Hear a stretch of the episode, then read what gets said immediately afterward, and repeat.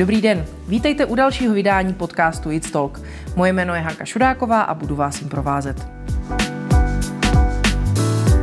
Jan Najvárek podniká už od druháku na brněnském VUT a firmu, ve které působí dodnes, spolu založil jen o pár let později. Po 22 letech zaměstnává přes 300 programátorů, zákazníky má u nás i v zahraničí a obratově se pohybuje v nižších stovkách milionů korun. Svoji lásku k robotice a umělé inteligenci vtělil s kolegou Tomášem Ondráčkem i do názvu firmy Artin. A dnes ji naplňují třeba projektem samoředitelného automobilu. Dobrý den, Honzo. Dobrý den. A vy jste mi říkal, když jsme se před časem bavili, že ten živnosták první jste si pořídil už ve druháku na Vysoké. Tušil jste už tehdy, že podnikání bude vaše celoživotní kariéra? No, asi netušil, ale je pravdou, že, že asi jsem to měl tak trošku v krvi vždycky snahu nějak jako ovlivňovat ty věci kolem sebe. My jsme vlastně začali už asi v prváku tady vlastně eh, dělat kopírku na kolejích pod Palackého vrchem, tady hned za rohem.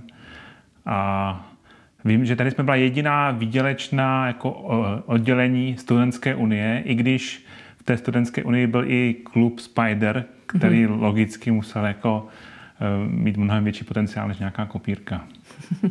Takže první malé biznisové kručky už, už na kolejích. Už na kolejích, ano. No. Super. Uh, já když jsem vlastně přemýšlela o tom, že vy jste někdy v těch 90. letech studoval umělou inteligenci, eh, to by se dalo říct, že jste vlastně takový technologický hipster, protože jste vlastně studoval umělou inteligenci ještě než to bylo široce masově populární. No, eh, ne úplně, protože to asi se dočtete. Ta umělá inteligence prochází takovýma vlnama, říká se tomu jako, myslím si, že léta a zimy, prostě umělá mm-hmm. inteligence. A ano, když jsme to studovali, tak jsme byli v takové, no to bylo takové jako už podletí podzim, protože mm-hmm. vlastně v roce 63 nebo 7 tak nějak na vědecké konferenci říkali, hele, umělá inteligence už tady přichází, do roku 1980 už lidi nebudou pracovat manuálně. Mm-hmm. To bylo jako hromadné usnesení všech vědců z té konference. Úplně to nevyšlo, že jo. Uh, on se tehdy objevil ten perceptron něco takového. Bylo to jako super, pak zjistili, že to nedokáže ani nějakou jednoduchou věc, takže byla mm-hmm. zima.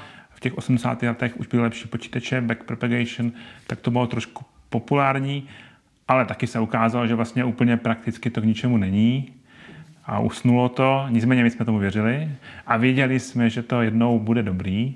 To je naše silná stránka, že jako mm. víme, že něco bude dobrý. Ne úplně na tom dokážeme vydělat, ale jako minimálně to jako tušíme.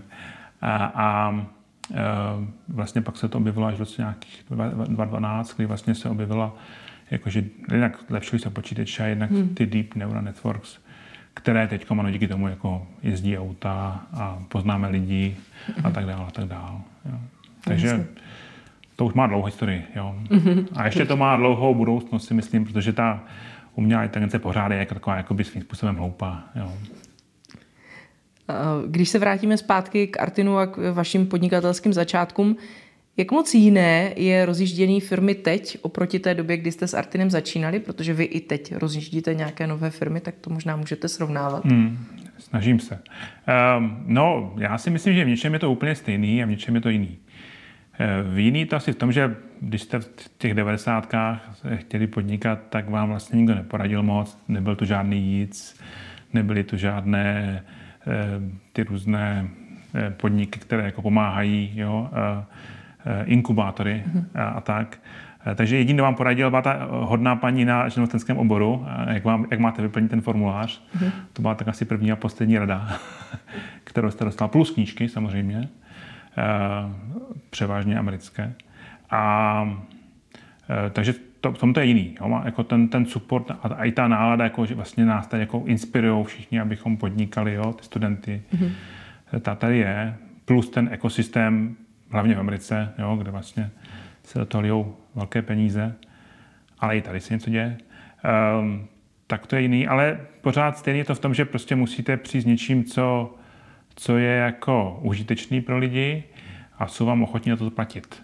Jo, hmm. ve, ve své podstatě. Jako ano, samozřejmě rok, dva, tři i s nějakým cool nápadem tady jako přežijete, někdo vám možná i nějaké peníze dá, ale jestli to nedotáhnete do nějakého funkčního konce, tak to taky jako umře. Jo? Takže to, to gro, to jádro je pořád stejný. Hmm. Prostě hmm. musíte být užitečný a, a šikovný. Čím jste vlastně tehdy byli užiteční těm svým prvním zákazníkům a jak jste je vlastně vůbec hledali? Jak se vám podařilo oslovit své první klienty?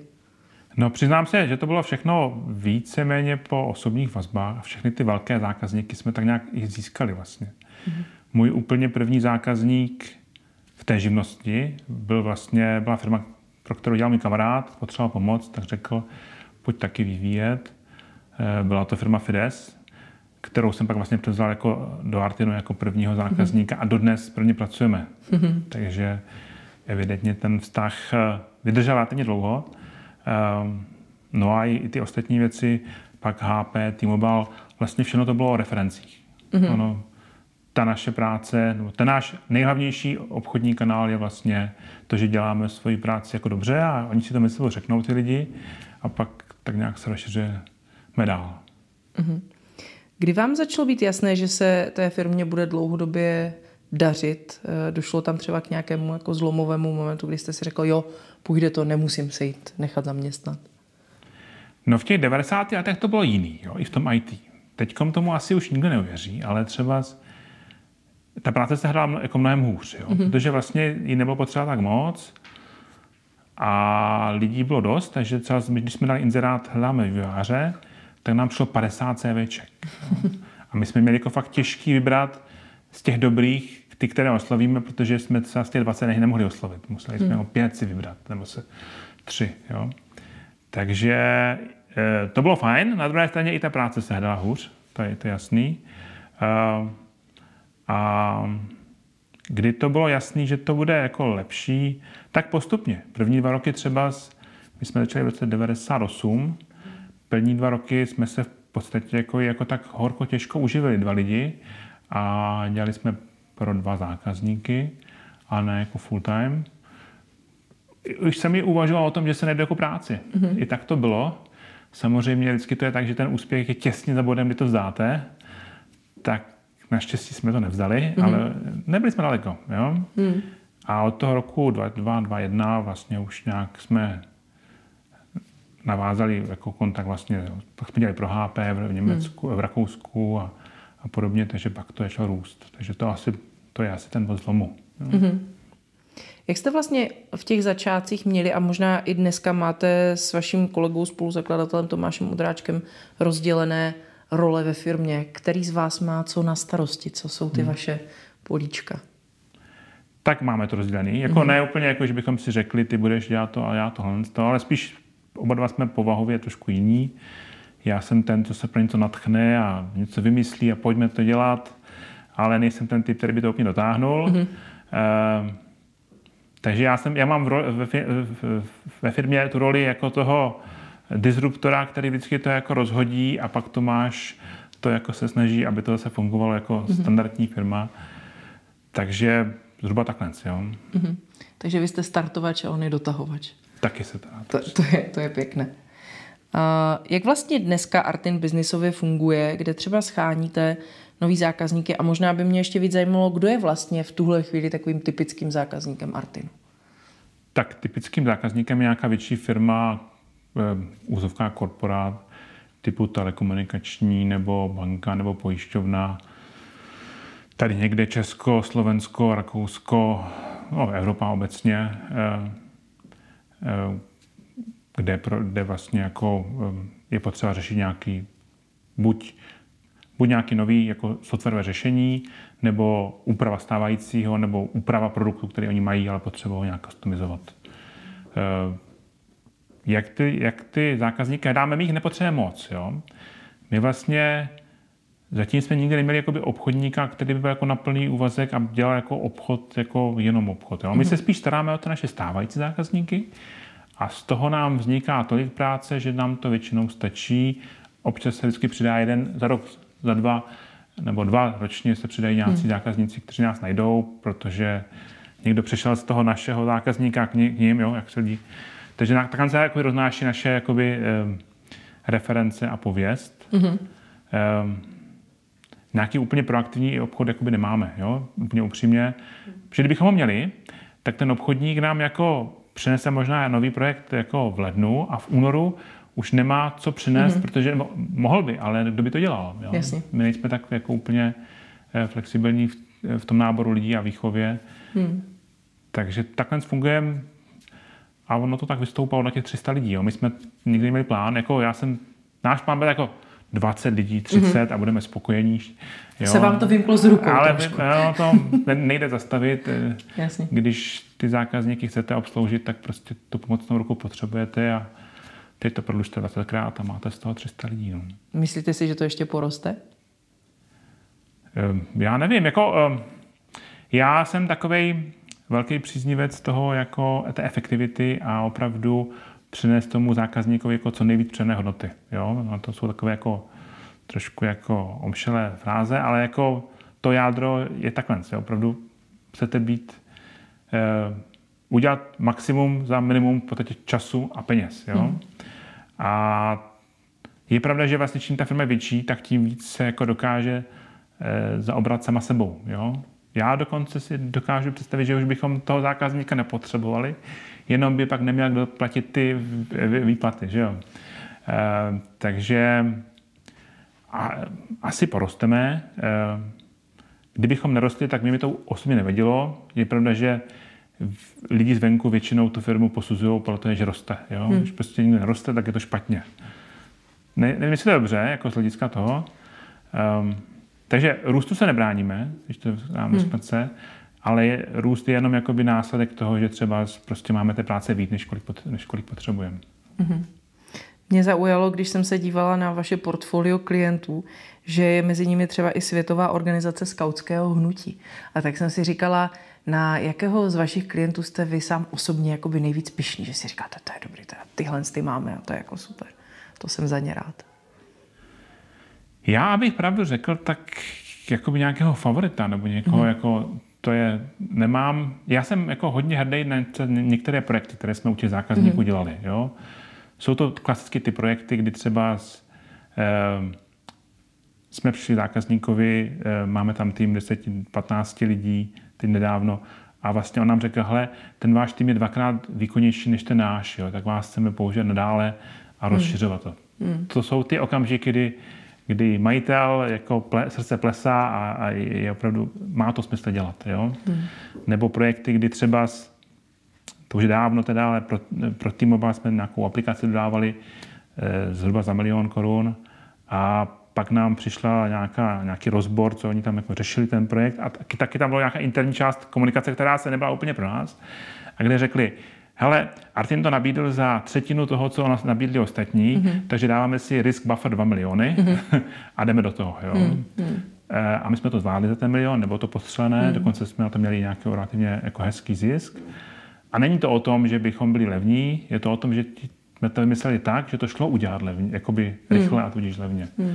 To jsou ty jako věci, na které jsem hrdý. Vy jste taková typická brněnská firma, a já jsem si říkala, jestli vlastně, když obsluhujete spoustu těch zahraničních zákazníků, jestli vás někdy lákalo třeba to sídlo té firmy někam přesunout, aby to možná líp vypadalo třeba pro nějaké klienty. Proč vás to vlastně drží tady na jihu Moravy? Přiznám, že nás to nikdy napadlo hmm. vůbec. Jako to, že je dobré mít prezenci v Praze, protože tam je takové hmm. jako jádro toho, té naší republiky. Bratislavě, protože se Slovensko, eh, tak to jo, i, i třeba jako ve Vídni jsme o tom mírně uvažovali, protože tam taky máme relativně hodně, hmm. zhruba třetinu vlastně našich jakoby, projektů.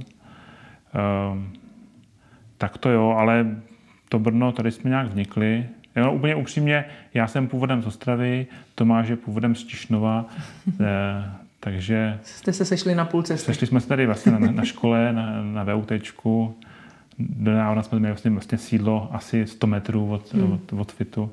Takže jo, jsme, jsme brnější patrioti, takže hmm. vůbec nás to napadlo. Pro boha, proč?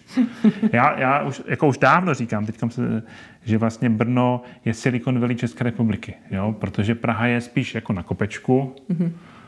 zatímco my jsme v tom údolí, takže e, beru to jako osobní ambici e, tuhle tu tohle to heslo nebo to, to vnímání toho Brna jako protlačit, jako tlačit, prosazovat a Brno Silicon Valley České republiky a Česká republika Silicon Valley Evropy. Tam, tam bych to chtěl dotáhnout ve finále.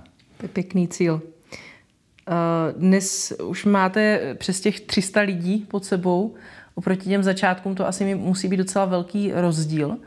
Eh, já vlastně, když jsem si o Artinu četla, tak jedna z těch věcí, které mě tam zaujaly, byly ty poměrně netradiční přístupy k některým věcem a ať už se to týká firmní kultury, tak jsem si udělala poznámku, eh, že máte asi rádi rok, protože jedna z těch, jedno z těch pravidel bylo KISS, Keep hmm. it uh, stupid, simple. Uh, já jsem vždycky přemýšlela, jestli je to simple stupid nebo stupid simple, ale je to KISS. A to druhé je tuším Doors, tam máte hmm. ještě, ještě jedno pravidlo, také inspirované jednou kapelou. Co vás vlastně vedlo tady k tomu, jako ten přístup udělat takový trošku jiný? Protože 300 hlavá firma by už tak trošku mohla být takový trošku menší korporátek. Mohla, mohla, mohla, a nemám úplně pocit, že to u vás takhle funguje. Jako náznaky jsou, ale já se je snažím aktivně potlačovat, se přiznám. Um, Jo, tak eh, my, když jsme začínali, tak myslím, že jsme jako byli extrémně jako z dnešního podu vepředu v tom, že jsme opravdu měli jako otevřenou kulturu, že prostě jsme všechno řešili jako spolu, nebyly tam žádné manažerské posty, procesy, takové věci. A to myslím, že i drželo hodně, máme lidi, kteří nás jsou 15-20 let, eh, kteří i drží jako v té firmě, že prostě jsme s ní nehráli a prostě jsme šli za tím cílem. Každý, kdo měl k tomu co říct, tak mohl říct. Nebyly tam žádné problémy a když nějaký problém vznikl, tak se o něm promluvil, jako nějak se vyřešil, jo, nějaká mm. bariéra. Eh, teď si myslím, že už to jako eh, takhle jako relativně mnohem víc funguje i všude jinde, takže svým způsobem uh, jsme jenom trošku byli dřív, ale vlastně teď je to tak, teď je to norma, si, si myslím osobně, nevím. Jo? Mm-hmm. Uh, proč, proč třeba KIS, tak to si myslím, že je naše jakoby síla, že jsme právě schopni na, jako na, navrhovat ty řešení jednoduchá a nedělat tam nějaké over-engineeringové věci, aby to bylo drahý a nekonečně dlouhý projekt, který se nikdy nekončí a tak. Jo? Takže proto KIS. Vůbec to nemá nic společného s rokem, teda se přiznám. Prostě tak to je už technologie, která je někdy z amerického, myslím, že NASA nebo, ten, nebo tam někde to, nebo v, v armádě to vymysleli. Mm-hmm. Právě že taky zjistili, že to některé věci se dají hodně mm-hmm. překombinovat. Um, hodnoty Doors, to, to je náhoda úplná, taky to nemá mm-hmm. se s ničím. To mě nenapadlo, že to vlastně je i skupina eh, The Doors, ale uh, to jenom jsme, uh, to už byl takový jako akce, že už jsme velká firma, už musíme říct ty, už jako už, jak má ta firma je větší, tak už se nedá úplně jakoby přenášet tu hodnoty jenom jako, nebo tu kulturu jako od majitelů k lidem, protože já už ty lidi třeba jako nevím, jak se jmenují, nebo je hmm. nepotkám. Hmm. Je to moje chyba, 300 lidí, nepamatuju si jména. Takže už, jsme, už musíme trošku jako hmm. dělat to, že musíme to pojmenovat, co jsou to naše hodnoty, co je to naše poslání, a kam vlastně směřujeme. Jo? No a DORS je jenom jako první písmenka důvěry, odvahy, otevřenost, rozvoj a spolehlivost. Jo? Mm-hmm. A tak se nějak to poskládalo, že to dohromady je DORS. Mm-hmm. Um, ale snažíme se. Jako snažíme se, uh, aby ta nálada opravdu jako byla otevřená, aby, aby prostě, abychom fungovali, jak prostě si myslíme, že bychom fungovat měli. Jo? To, mm-hmm. Proto jsme vlastně tu firmu založili. Mm-hmm. Protože jsme nic takového neviděli, že, že tak jako může fungovat a chtěli jsme to po našem. Mm-hmm. A ta neomezená dovolená, kterou možná teď jste velmi zajímavým zaměstnavatelem tady na Jihu Moravy, tak uh, ta, co tam bylo za, za impuls zrovna pro tady tenhle krok? No, a tak, jak vám to funguje? To je možná taky zajímavé. Jo, jo, to je, zase, abych, to není náš nápad, prostě hmm. úplně ve Forbesu jsem četl o Netflixu, že to vlastně hmm. taky zavedli, nebo že to zavedli a mě to dávalo smysl, posledně nám, když jsem to přednesl, eh, protože právě, že, to, že, my, že my vlastně se snažíme ty lidi, jako ty zaměstnance vtáhnout do té hry. Hmm. Že jsou tak trošku jako, že, jakoby majiteli firmy sami o sobě, jako, že prostě rozhod, mají hodně rozhodovacích prav, pravomocí, hmm. ale i zodpovědnost. Hmm. Prostě hmm. není to jako free ride, ale prostě jsou v té hře, jo, snažíme se ty výsledky projektů s nimi sdílet. Prostě hmm. můžou to ovlivnit a když je to dobrý, tak se pochválíme, když je to špatný, tak si jako řekneme, co jsme, co jsme pokazili. Jo? Ale není to nic špatného. Jako, pokazali jsme to a příště už to neuděláme, uděláme to jinak. Jo? Mm-hmm. Jako, eh, To je ta odvaha, že nechceme, jako, aby lidi měli strach. Že ve státní sféře mnoho lidí jsou aktiv, jakoby motivováni nic nepokazit. Hmm. To je přesně to, co nechceme. My chceme, aby byli motivováni něčeho dosáhnout. Hmm. No a neomysledovaná eh, se nám líbila, že jednak nemusíme diskutovat, jestli máme čtyři týdny nebo pět týdnů nebo pět a půl a v prosinci řešit, mě už nezbyly dovolené dny, můžu teda jako 27. mám tam pro přijít, nebo 8. Hmm. nebo jestli, i když se nemám práci, a nebo můžu zůstat doma, jo.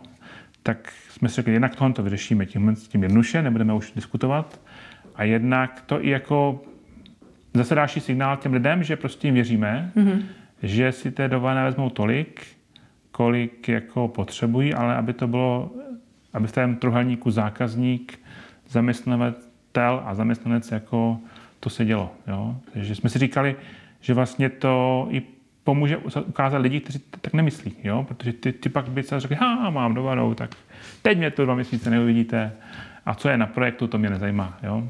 Mm-hmm. Tak Eh, takhle to bylo myšleno hmm. a zatím to funguje celkem dobře. Jo? Jak si v tom ošetřujete workoholiky?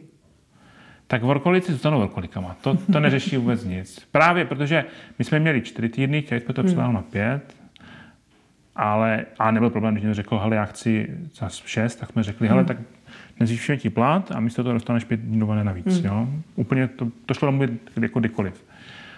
Ale, eh, ale zase byli lidi, kteří jako říkali, já nechci pět jednu, já ani ty čtyři nevy, ne, jako ne, nevypotřebuju. Hmm. Jo? Eh, oni ti workolici, jako všichni se unaví, že časem si přijdou k tomu, že ta dovolená taky není špatná. Kdy jste si na to přišel vy, že je dovolená fajn věc? Jak já mám na to ženu, která mi to důkaz, dů, důrazně upozorňuje, jo, už taky, už, už to není, už nemám těch 200 hodin nebo 250 měsíčně. Bývaly takové doby, bývaly. Super. Moc lidí možná ani netuší, že Artin stojí za vůbec prvním autonomně řízeným automobilem u nás. Jak jste se jako softwaroví vývojáři dostali k takovému dost specifickému projektu, u kterého by si možná ani nikdo neřekl, že to bude dělat firma, která dělá zakázkový vývoj softwaru, takže bude dělat samoředitelné auto? Přiznám se, že takové jako jednoduše, no, prostě jsme hodně jezdili autem a říkali jsme, že nás to nebaví, tak co s tím uděláme, jo.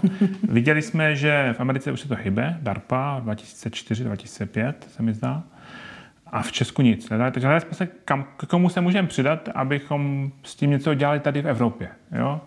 Nikoho jsme našli, no tak jsme si to založili ten tým sami, RoboAuto a prvních 5-7 let to byla taková jako hobby klub, to nazval teď Martin Králík, který to teď vede, kroužek, kroužek robotiky.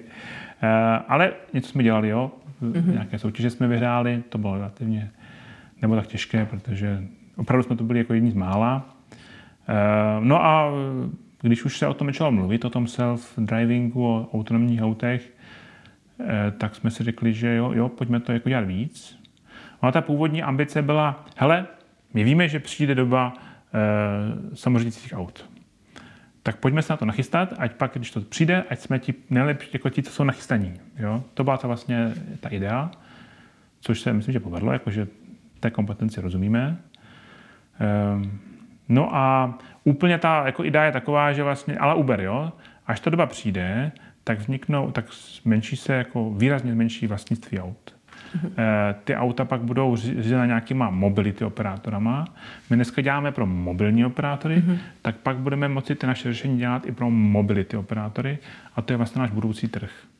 Mm-hmm. Takže to byl, to byl ten, jako ten velký plán, jo, který zatím nepřišel, mobility operátoři ještě nejsou a ještě to nějakou dobu potrvá.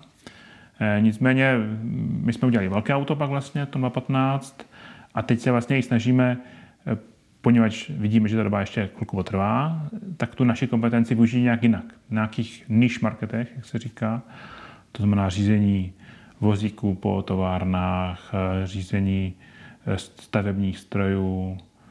Teď jsem něco slyšel o nějakým podvodním čištění, jako mhm. lodí. Mm-hmm. Všechno, co vlastně je buď nějaká autonomie, nebo aspoň teleoperace. Mm-hmm. Ano, ta teleoperace zní jako strašně jednoduše, prostě nedálku ovládám nějaké auto. Mm ale taky je to složitý, relativně technicky. A je to vlastně takový první krok k té autonomii. Protože jakmile umíte cokoliv řídit na dálku, tak pak jenom místo toho joysticku s tím čím volant, s tím řidičem, hmm. vyměníte krabičku počítačem a máte autonomní vozidlo. Takže proto. Uh-huh. Máte teď nějaké takové další hobby kluby na Artinu, že by člověk podle toho si dělal jako kam ty trendy technologické jdou, kde budou ty biznisové příležitosti. Dalo by se to tak možná jako otestovat vždycky u vás? Tak e, trošku jo, tak e, o Bringoutu hmm. e, víte, to je vlastně jakoby, jakoby nadstavba nad tím roboutem, že vlastně chceme pomoct, pomoct té, e, tomu e, last mile delivery, prostě, hmm. což vidíme, že jako vlastně Česko je vlastně, má v tom strašně dobrou polohu, si myslím, protože jednak máme tu nejrozši, nej, největší jako e-commerce rozšířenost nebo mm-hmm. technologickou eh, pokročilost a pak eh, jsme výrobci aut velcí. Jo? A mm-hmm. takže já bych byl rád, kdybychom se posunuli jako největší výrobci robotů, kteří rozvážejí jako balíčky, mm-hmm. což je tak vlastně nej, nej, nej, nejblíž vlastně si myslím. Mm. Tak proč ne Česká republika? Jo? Je to docela dlouho, já vím, eh, eh, ale, ale prostě začal, začal, začali jsme aspoň. Jo? Věnujeme se chatbotům třeba trošku, to už je taková jakoby mm-hmm. hodně populární téma, ale my to máme jako přesah do těch voicebotů a do té eh, virtuální recepční. Mm-hmm. Ta zase vznikla tak, že prostě jsme, máme novou budovu a už jsme nechtěli zaměstnávat jako holčinu dole, protože ona by tam jenom stála a čekala na ty lidi, který tak moc nechodí zase k nám, že jo, IT firma, to tam budete dělat, tak, eh, tak jsme si řekli, že uděláme jako virtuální. Mm-hmm. A už funguje, už funguje. Bylo vlastně to, že jste se v určité době sám stal investorem nějakým logickým krokem v té vaší podnikatelské kariéře, nebo co vás k tomu vlastně vedlo a začít investovat do mladých firm začínajících? Tak eh, záleží jako jak se to vezme. Já úplně investor nejsem, si myslím, ještě pořád, v porovnání s jinými, tady kolem nás. Eh, jelikož jsem neprodal firmu a neměl pak jako přebytek toho, kam to dát. Jo. Ale eh, jako nějaké investice v úvozovkách jako děláme, jak v Artinu, tak vlastně primárně v Artinu. Jsou to většinou věci, kdy jako nám to dává smysl. Vidíme Ala Tesabot, tady vlastně věcu, to vzniklo tak, že já jsem prostě dodělával nějaký projekt v T-Mobile a jsem byl sám, sám v místnosti 50 lid, lidma, jo, a ti ostatní všichni testovali, jo. Já jsem si říkal, proboha, to se prostě musí zautomatizovat. To, tady každý den ten zákazník zaplatí, já nevím, milion korun za ty lidi, jo, nevím, nevím kolik to peněz, jo. E, takže jsme měli ideu automatizace, udělal jsem pár jakoby, průzkum, co na trhu je, Objevil jsem Tesabody jako jeden z více, oslovil jsem je a pak jsme zjistili, že jsme vlastně od sebe kousek. Oni hmm. se tvářili jako hodně americky, tak chvilku to trvalo, než, než se přiznali, že jsou odsud. E, takže do takových firm, které jako se nám dají jako, že vlastně máme nějaké společné téma a kde můžeme jim nějak pomoct, tak určitě jako rádi, eh, když máme, zainvestujeme, jo, tak, tak pomáháme. Pomáhali jsme tomu Tesabotu, tak vlastně Robauto je také vlastně investice, jo, zatím to pořád ještě není, jako že by to bylo uh, operativně vydělečné, ale už se blížíme, si myslím. Um, jsou to třeba, not, je to Notum třeba, z které, kde vlastně uh, šikovní kluci dva založili vlastně podobno, jako podobnou věc a spíš zaměření na ten web a ty mobilní aplikace. Vlastně jeden z nich je i náš bývalý zaměstnanec, mm-hmm. tak nám dávalo smysl jim pomoct takže spíš taková jakoby, hledání synergií a jakoby vzájemně si pomáhat v tom, abychom prostě to Silicon Valley tady udělali z toho Brna. Jo. Mm-hmm.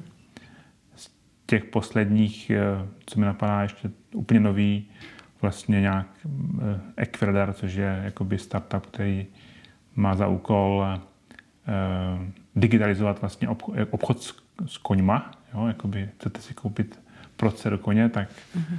tak to celá ten trh je úplně jako analogový. Prostě lidi se znají, když chtějí do, Němec, do Německa koupit, tak musí tam zajet, najít někoho, kdo umí německy a prostě jako úplně taková ta dřevní doba. Jo?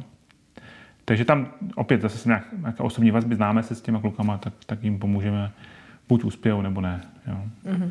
Čistě, čistě investorsky, ano, já vlastně teď už taky jsem jakoby aktivní v Garage, Garage Angels, Eh, tam jsme vlastně měli minulou investici eh, do senzoru. A přiznám se teď vlastně, já jsem rozdělal ještě Bring Auto jako separátní startup, tak teď všechno, co mám, tak se nakliju do, do, do svého v úvozovkách. Takže až tak moc velký investor nejsem. Tak na to, že jste tady vyjmenoval asi, asi pět nebo šest různých, různých investic, tak, tak A dobře. to se, to se nás střádá, jo? to je za otázka pět, deset let, takže to... Mm-hmm. Teď, když říkáte pět, deset let zpátky do minulosti, tak eh, poslední taková závěrečná otázka je, kde vidíte třeba Artin a sebe a sebe jako investora, třeba ještě dalších startupů za těch deset let? To je taková otázka jako na pohovoru, kde se vidíte za pět let. Je, takhle, Artin, Artin uh, my tam jako to poslání tady máme prostě dělat jakoby řemeslně dobře software a přinášet těm firmám prostě hodnotu, jako v tom jejich hlavním biznesu, to je pořád stejná. Takže tam si myslím, že Artin možná bude o 100 lidí větší, možná bude stejný, protože máme budovu, do které se takhle vyjdeme, tak trošku se to snažíme teď omezovat. Eh, ale ne, ne, ne, nečekám tam nějaké velké změny. Prostě business as usual. S tím, že nám, nám tam jakoby odpadávají takové jo, chatbot, voicebot, Rona, takové jako nápady, snažíme se podporovat. Jo. Eh, je ale pravdou, že třeba z, z takové té klasické jakoby servisní organizace, jako je Artin, se jako hůř dělají produkty. Jo. Většinou se to musí právě jako oddělit ten tým, říct mu fokus, ty musíš dělat Ronu a prostě nic jiného než Rona tě nezajímá. A hlavně nesmíte brát ty lidi, když potřebujete do toho, do toho servisního uh, biznesu a pak je se vracet, to nedělá dobrotu. Jo? Takže možná, že, na, že za náma bude nějaký, nějaký zajímavý začínající firma bude. No a já jako investor nevím, já spíš tak nějak mám pocit, že už to mám dost. Já vždycky ten pocit mám, pak se chvilku nudím a založím, zase vytvořím něco jiného a takhle to funguje dál, takže dokud mi bude stačit eh, jako síla, tak to budu dělat dál. Nic lepšího neumím. Tak já vám přeju, aby v těch dalších deseti letech byl ten poměr nudy a nenudy pro vás, Honzo, optimální. Děkuji moc krát, že jste si na nás dneska udělal čas. Bylo mi potěšením a děkuji za pozvání.